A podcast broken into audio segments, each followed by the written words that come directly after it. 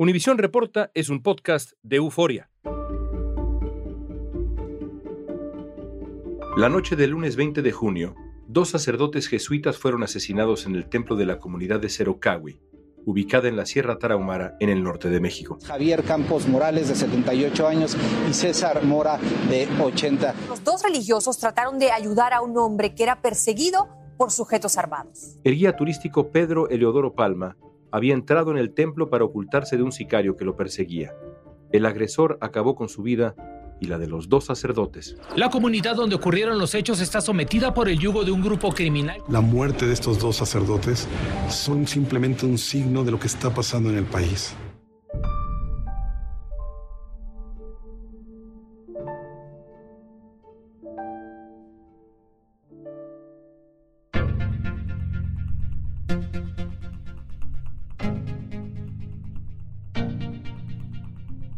Para conocer más sobre este caso que ha servido como recordatorio de la terrible violencia que se vive a causa del crimen organizado en México, hoy tendremos dos invitados que nos van a hablar desde el lugar de los hechos sobre los asesinatos, cómo viven las comunidades asediadas en la Sierra Tarahumara y qué están haciendo las autoridades para enfrentar este enorme desafío.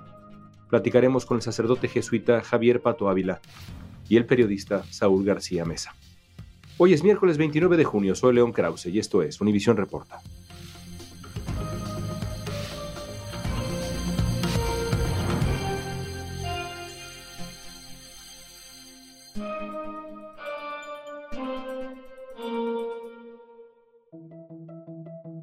El asesinato de los dos sacerdotes de la Compañía de Jesús y del guía turístico Pedro Palma ha causado conmoción.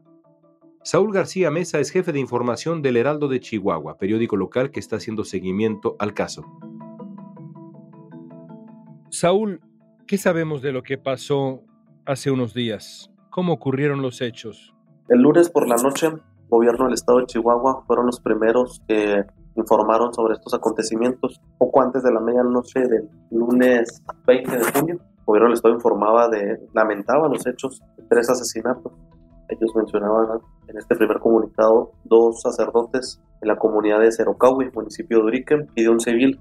Se encontraban en el templo de la comunidad de Cerocahui, en el municipio de Urique, que está prácticamente en el corazón de la Sierra Tarahumara, en Chihuahua, en el norte de este país. Luego el martes 21 de junio empezamos a investigar, empezamos a hablar con las fuentes, tanto aquí del gobierno del estado como de la Fiscalía General del Estado, y poco a poco empezamos a tener más información. No conforme con esa situación, tomó los cuerpos de los religiosos y de un guía de turistas se ha establecido y los retiró de este punto. La información más impactante que teníamos el martes por la mañana era la no localización de los tres cuerpos, la confirmación de dos sacerdotes jesuitas, sacerdote Joaquín Mora y Javier Campos, 80 y 81 años, y de un tercer hombre que también le habían arrebatado la vida al interior del templo de la misión de San Francisco Javier, en la localidad de Cerocahui, municipio de Orique.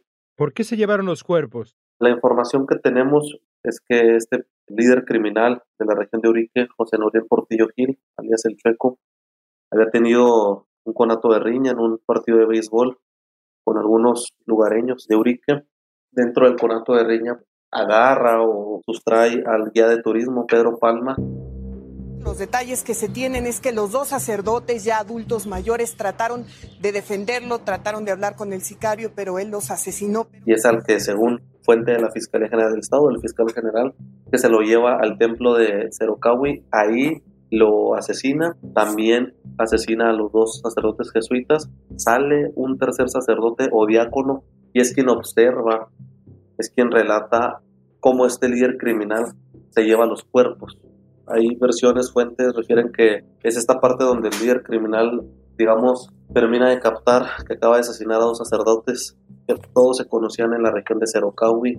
Él mismo conoce a los sacerdotes, y no dicho por mí, dicho por otros sacerdotes de la Compañía de Jesús en México, los jesuitas, ellos te confirman que finalmente ellos mismos se conocen en las localidades, con los grupos de facto, con los pobladores, vaya, con todos, ellos mismos se conocen, por lo que les llama poderosamente la atención el por qué llevarse los cuerpos, cómo es que todo el martes y parte del miércoles están desaparecidos y que ahí localizan en una comunidad cercana a Cerocahui. Hemos logrado localizar y recuperar, y esto comprobado por medicina forense, los cuerpos de los sacerdotes jesuitas Javier Campos, de Joaquín Mora y del guía de turistas Pedro Palma. Yo creo, León, que es esta impresión de haber asesinado sacerdotes, de no poder haber dejado ahí los cuerpos, de una reacción por parte del líder criminal y lo primero que hizo fue eso. Y autoridades locales ya señalan a José Noriel Portillo, alias El Chueco, como responsable de las muertes, un sicario del cártel de Sinaloa. Según las autoridades, hace años había orden de captura contra el líder. ¿Tú habías oído antes de José Noriel Portillo, alias El Chueco, el presunto responsable de esta atrocidad que describes? Sí, acá ya se había documentado en algunas ocasiones, años atrás, la presencia de este líder criminal en la región de Urique, comunidades aledañas, su familia también, cabecillas de algunas comunidades cercanas a Urique. Habíamos documentado en algunas ocasiones la actividad de este personaje. Hace algunos años salió más a la escena cuando un ciudadano norteamericano estuvo por acá, en el estado de Chihuahua, haciendo alguna actividad deportiva, rapel, este tipo de actividades. Y pues bueno, es asesinado por un grupo criminal. En noviembre de 2018 encontraron en Urique el cuerpo de Patrick Braxton, un joven estadounidense que tenía 18 días desaparecido. El gobernador del estado declaró que Patrick había muerto a manos del narcotraficante José Noriel Portillo, alias El Chueco. Se informó que cuenta con una orden de aprehensión desde el año 2018 también por el asesinato de un turista. Interviene la fiscalía, interviene el gobierno federal acá en México, pero es hasta que llega la DEA, una otra agencia norteamericana, cuando encuentran el cuerpo de Patrick. Y es ahí donde terminamos todos de conocer a este líder criminal perteneciente al cártel de Sinaloa, acá en Chihuahua. El padre Javier Pato Ávila vive en la Sierra Tarahumara desde hace 48 años y es conocido por su activismo y por ser una voz crítica ante la gestión de los gobiernos. El padre Pato también pertenece a la orden jesuita y conocía muy bien a los sacerdotes asesinados.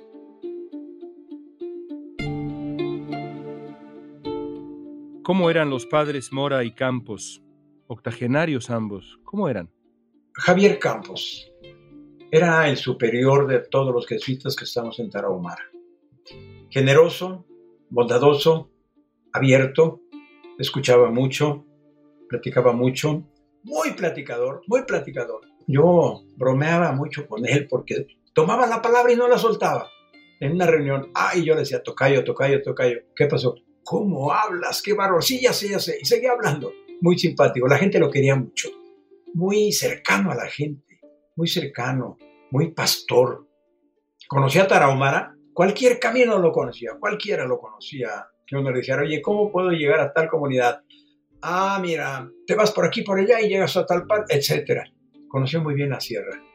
Y Joaquín, Joaquín era un hombre, yo lo considero un hombre de Dios. Callado, espiritual, muy sonriente. Era muy callado, pero sonriente, sonriente. Eh, por su misma actitud tan tímida, incluso medio huraño, y de repente era muy atinado en sus juicios. Respondía a las pelotas que uno le tiraba, pero sabía tirarlas al rincón para que no las alcanzáramos. Padre, ¿la gente vive con miedo en la Sierra Tarahumara? Ordinariamente sí, y sobre todo en muchas regiones conflictivas. Hay miedo, pero es un miedo como guardado. La gente trata de hacer su vida ordinaria, pero a pesar de tratar de hacer la vida ordinaria, siempre como que van arrastrando el miedo. Es lógico. ¿Qué tan extendida está la presencia criminal ahí? Es en toda la sierra donde hay miedo, hay preocupación. Hay algunas regiones en donde ya se tiene sabido de que por unos pueblos de tal hora a tal hora no se puede, no se debe transitar porque corre uno peligro. Esto empezó a, a alterarse, a deteriorarse, mm, para no ser muy exagerado, unos 25 años, 20 años. Y en los últimos tiempos, los últimos años, en el gobierno López Obradorista, ¿se ha recrudecido o ya estaba así? No, yo creo que se ha recrudecido mucho más. Lo vemos en las estadísticas de muertos. Ha habido muchos muertos en esta época. Siempre ha habido problemas de narcotráfico, siempre ha habido problemas pero no a tal grado de inseguridad en que uno haya momentos, como te decía, que no, se deba uno mover y regiones por las que uno no deba transitar. Yo no sé si recuerdas aquella masacre de los últimos tiempos en México que sucedió aquí en este poblado de Krill, donde fueron masacrados 12 jóvenes y un bebé de un año cuatro meses por elementos del crimen organizado. A partir de ahí, yo creo que fue cuando se empezó a deteriorar muchísimo la seguridad, porque ya la gente empezó a tener pánico. Los primeros días después de la masacre había pánico, tal cual. Es más, yo le reclamaba al pueblo, no le dejemos la calle a la delincuencia, no se escondan. No, padre, no, no, no, nos guardamos y las tiendas cerraban muy temprano y la gente ya no volvía a salir. Yo a propósito me salía a caminar en la noche solo, en un pueblo solo, y alguien me veía pasar y abrir la puerta, padre, ¿qué anda haciendo? Váyase. No, le dije, yo no voy a permitir que la delincuencia nos tome la calle. Vénganse, vente conmigo. Y sacaba uno o dos personas, caminaban conmigo nerviosas. Y de ahí para acá, ¿verdad? A veces, como en este momento, está tensa la situación aquí en el pueblo. Aunque le cueste la vida, padre, este desafío. Bueno, yo creo que en aquel tiempo yo quería recuperar la calle y la recuperamos. Sabía el riesgo, claro que lo sabía, mi opción es de vida, no es de sexenio, de seis años como los gobiernos. Mi opción es de vida. Ante el avance del crimen organizado en los últimos tiempos, el presidente de México, López Obrador, ha mantenido una política de no combatir la violencia con más violencia. Abrazos, no balazos, dice. Y yo sostengo esa postura y con esa política estamos saliendo adelante, sin masacres, sin el mátalos en caliente, respetando los derechos humanos, con abrazos no con balazos. Durante el funeral de los sacerdotes asesinados, el padre Pato dio un mensaje que se hizo viral, criticando esa posición del gobierno mexicano. Padre, hace poco decía usted que ya no alcanzan los abrazos para tapar tantos balazos. ¿Qué opinión le ha merecido la respuesta del gobierno federal ante este horror? La respuesta del gobierno federal me ha parecido tan tibia que ofende. La Sierra Tarahumara está en el estado de Chihuahua, en una zona que se conoce como el Triángulo Dorado de la Droga, de la que también son parte los estados de Durango y Sinaloa. Ahí son frecuentes los enfrentamientos entre grupos criminales que se han disputado el control de la zona por décadas. Muchas familias de las pequeñas localidades de la sierra han dejado sus hogares a cambio de conservar sus vidas. Por ejemplo, en Santo Domingo, 40 familias abandonaron sus tierras y el lugar ahora está prácticamente deshabitado, esto según el Heraldo de Chihuahua, el medio local donde trabaja Saúl García Mesa como jefe de información. Saúl, más allá del crimen organizado, ¿cómo describirías la vida en la región tarahumara de Chihuahua? ¿Cómo la describirías para quien no conozca la zona? Bueno, acá en el estado de Chihuahua, el estado más grande del territorio mexicano por extensión, somos la entidad más grande del país y un punto importantísimo para nosotros es la Sierra Tarahumara, es la Sierra de Chihuahua, donde el turismo, donde la cultura, donde sector productivo también y desde luego todo el tema forestal y algunas regiones de agricultura, actividad primaria, tienen que ver con la Sierra de Chihuahua, tienen que ver con la Sierra Tarahumara. La vida en los municipios, en las localidades de la Sierra Tarahumara son muy tranquilas, son, digamos, más tranquilas, son más pacíficas, inclusive, aunque parece algo difícil de comprenderlo, pero entendemos que son localidades con muy pocas personas, con muy pocos habitantes, todos se conocen, tenemos municipios, localidades donde los alcaldes han sido presidentes municipales en repetidas ocasiones, cuando anteriormente no se permitía la reelección por cuestión de la constitución. Pues bueno, los alcaldes lo que hacían era un periodo ellos, otro periodo su esposa, otro periodo su hijo, su hija, luego regresaba el papá. ¿Qué efecto ha tenido en esa vida que describes, en esa región tan importante de Chihuahua, la llegada del crimen organizado? Creo yo que sí cambian, cambian el estilo de vida, desde luego. Las actividades mismas observamos que, cambian con la presencia del crimen organizado en las localidades, en las regiones, en los municipios de, la Sierra Tarahumara.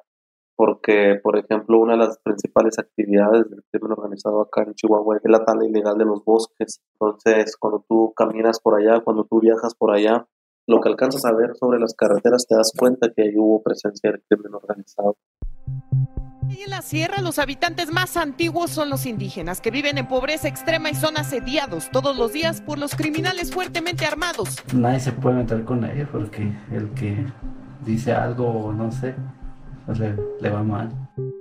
Te das cuenta de la presencia del crimen organizado, porque es muy común ver en los poblados gente armada, jóvenes armados, ese rango entre adolescente y ya armado, caminando por las calles de alguna localidad de la Sierra Tarahumara, y que se vuelve algo cotidiano, es decir, que la gente en estas comunidades lo ven como ya algo diario, como algo cotidiano, como el pan nuestro de cada día, y aprenden a vivir con ello. Decía el padre Ávila que ya no alcanzan los abrazos para tapar tantos balazos, y lo decía con mucha indignación. ¿Qué opinas de la respuesta de los distintos gobiernos a la crisis actual de Chihuahua? El gobierno estatal, el gobierno federal. Como periodista, como chihuahuense, ¿qué opinas? Yo veo dos políticas públicas fallidas en materia de seguridad a nivel federal. Esta política que empezó a hacerse más notoria a partir del 2019, ya un año de haberse instalado este nuevo gobierno federal, empezamos a observar más esta política pública de solidaridad, una especie de solidaridad con los grupos criminales. No, no lográbamos entender el cómo y el por qué. Luego en 2020 y 2021 terminamos de entender el cómo y el por qué de esta política pública fallida en materia de seguridad a nivel federal. Veo también una política pública en materia de seguridad fallida en el gobierno del Estado en el sentido de la coordinación, pero que no termina de haber esa coordinación con el gobierno federal. Aquí en Chihuahua no puedes llevar a cabo un operativo en la Sierra Tarahumara sin la intervención de los dos entes de gobierno, es decir, sin la presencia del ejército mexicano y sin la presencia de las fuerzas estatales. Si no ingresan los dos, no entran. Y ni siquiera puedo mencionar a los gobiernos locales porque los gobiernos locales se encuentran completamente rebasados. Informamos aquí de municipios que tienen siete u ocho policías municipales y después de un enfrentamiento armado van los ocho, presentan su renuncia y el municipio se queda sin policías municipales. Creo, León, que estamos rebasados en materia de seguridad. No hay una respuesta de Estado, no hay una respuesta institucional por parte de los gobiernos que presenten un plan integral en el que nos involucren a todos, medios de comunicación, sociedad en general, instituciones, lo que conocemos acá como el Estado de Derecho, para poder hacer frente a esto. Un solo ente no, la verdad es que no, no, no se puede. Saúl, te agradezco mucho tu tiempo. Al contrario, un placer poder conversar con ustedes. Después de los asesinatos de la Sierra Tarahumara, muchas voces, entre ellas la del padre Javier Pato Ávila, han exigido respuestas al gobierno de México. La indignación es porque en lo que va del sexenio de López Obrador ya se rebasaron los 120 mil homicidios, más que lo que se registró durante todo el gobierno de Felipe Calderón. Pero la semana pasada el presidente López Obrador dijo que no va a cambiar su estrategia de seguridad porque las medidas coercitivas, dice él, son conservadoras. Entonces cuando me dicen, cambia la estrategia, no, porque estoy absolutamente convencido que no se puede enfrentar la violencia con la violencia. Padre Ávila, el presidente López Obrador no se reúne comúnmente con las víctimas o con los deudos o los familiares o los compañeros de las víctimas. Pero si usted lo tuviera enfrente, ¿qué le diría al presidente de México? No es omnipotente el presidente, pero es el presidente. ¿Qué le diría usted, padre? Yo creo que no le diría nada porque no escucha nada. ¿Usted cree que no escucha? Punto. Punto, punto. Y cuando le llega algo a sus oídos, todo es referencia al pasado y todo es negativo y todo es cosa de otros tiempos y cosa de otra gente y yo tengo otros datos. Esto de la sierra de Chihuahua, que duele tanto, pues esto no surgió ahora, esto viene de tiempo atrás, cuando existía un contubernio completo entre las autoridades y la delincuencia. Es un tipo que ante cualquier problema que se le presenta, Siempre lo achaca al pasado, siempre lo achaca al pasado. Y no acaba de hacerse responsable del presente que vive. Y que es lo que le toca pues, eh, gestionar, cuidar, construir. Él trae un costal del pasado, o el pasado lo trae como un costal que siempre lo carga pero no es para dejarlo en su lugar y decir, ya, lo que me interesa es esto. Cuando nosotros caminamos volteando para atrás, vamos golpe tras golpe y tropezándonos continuamente. ¿Qué es lo que está pasando? Eh? Es su caminar tan constante y tan terco volteando para atrás le impide ver lo que está pasando hoy.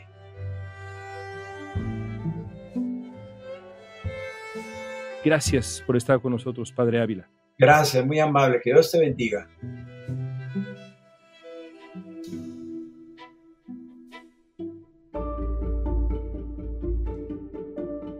Las autoridades de Chihuahua mantienen a más de 250 elementos del ejército en la Sierra Tarahumara para localizar al presunto responsable de los asesinatos.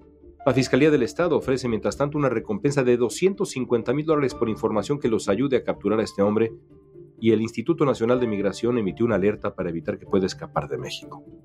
Pero el paradero de José Noriel Portillo, alias el Chueco, se desconoce. A pesar del asesinato de dos de sus sacerdotes, la orden jesuita seguirá trabajando en la Sierra Tarahumara y va a continuar el trabajo que lleva a cabo para ayudar a las comunidades de la región. Los jesuitas solo exigen a las autoridades celeridad para capturar al agresor.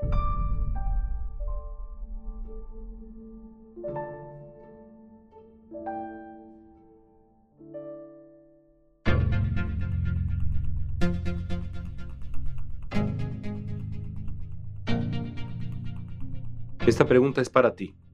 ¿Tiene sentido la estrategia abrazos no balazos del presidente López Obrador? Usa la etiqueta Univisión Reporta en redes sociales y danos tu opinión en Facebook, Instagram, Twitter o TikTok. Si te gustó este episodio, síguenos y compártelo con otros. En la producción ejecutiva, Olivia Liendo. Producción general, Isaac Martínez. Producción de contenidos, Mili Supan. Asistencia de producción, Isabela Vítola y Débora Montaner. Música original de Carlos Jorge García, Luis Daniel González y Jorge González. Soy León Krause. Gracias por escuchar Univisión Reporta.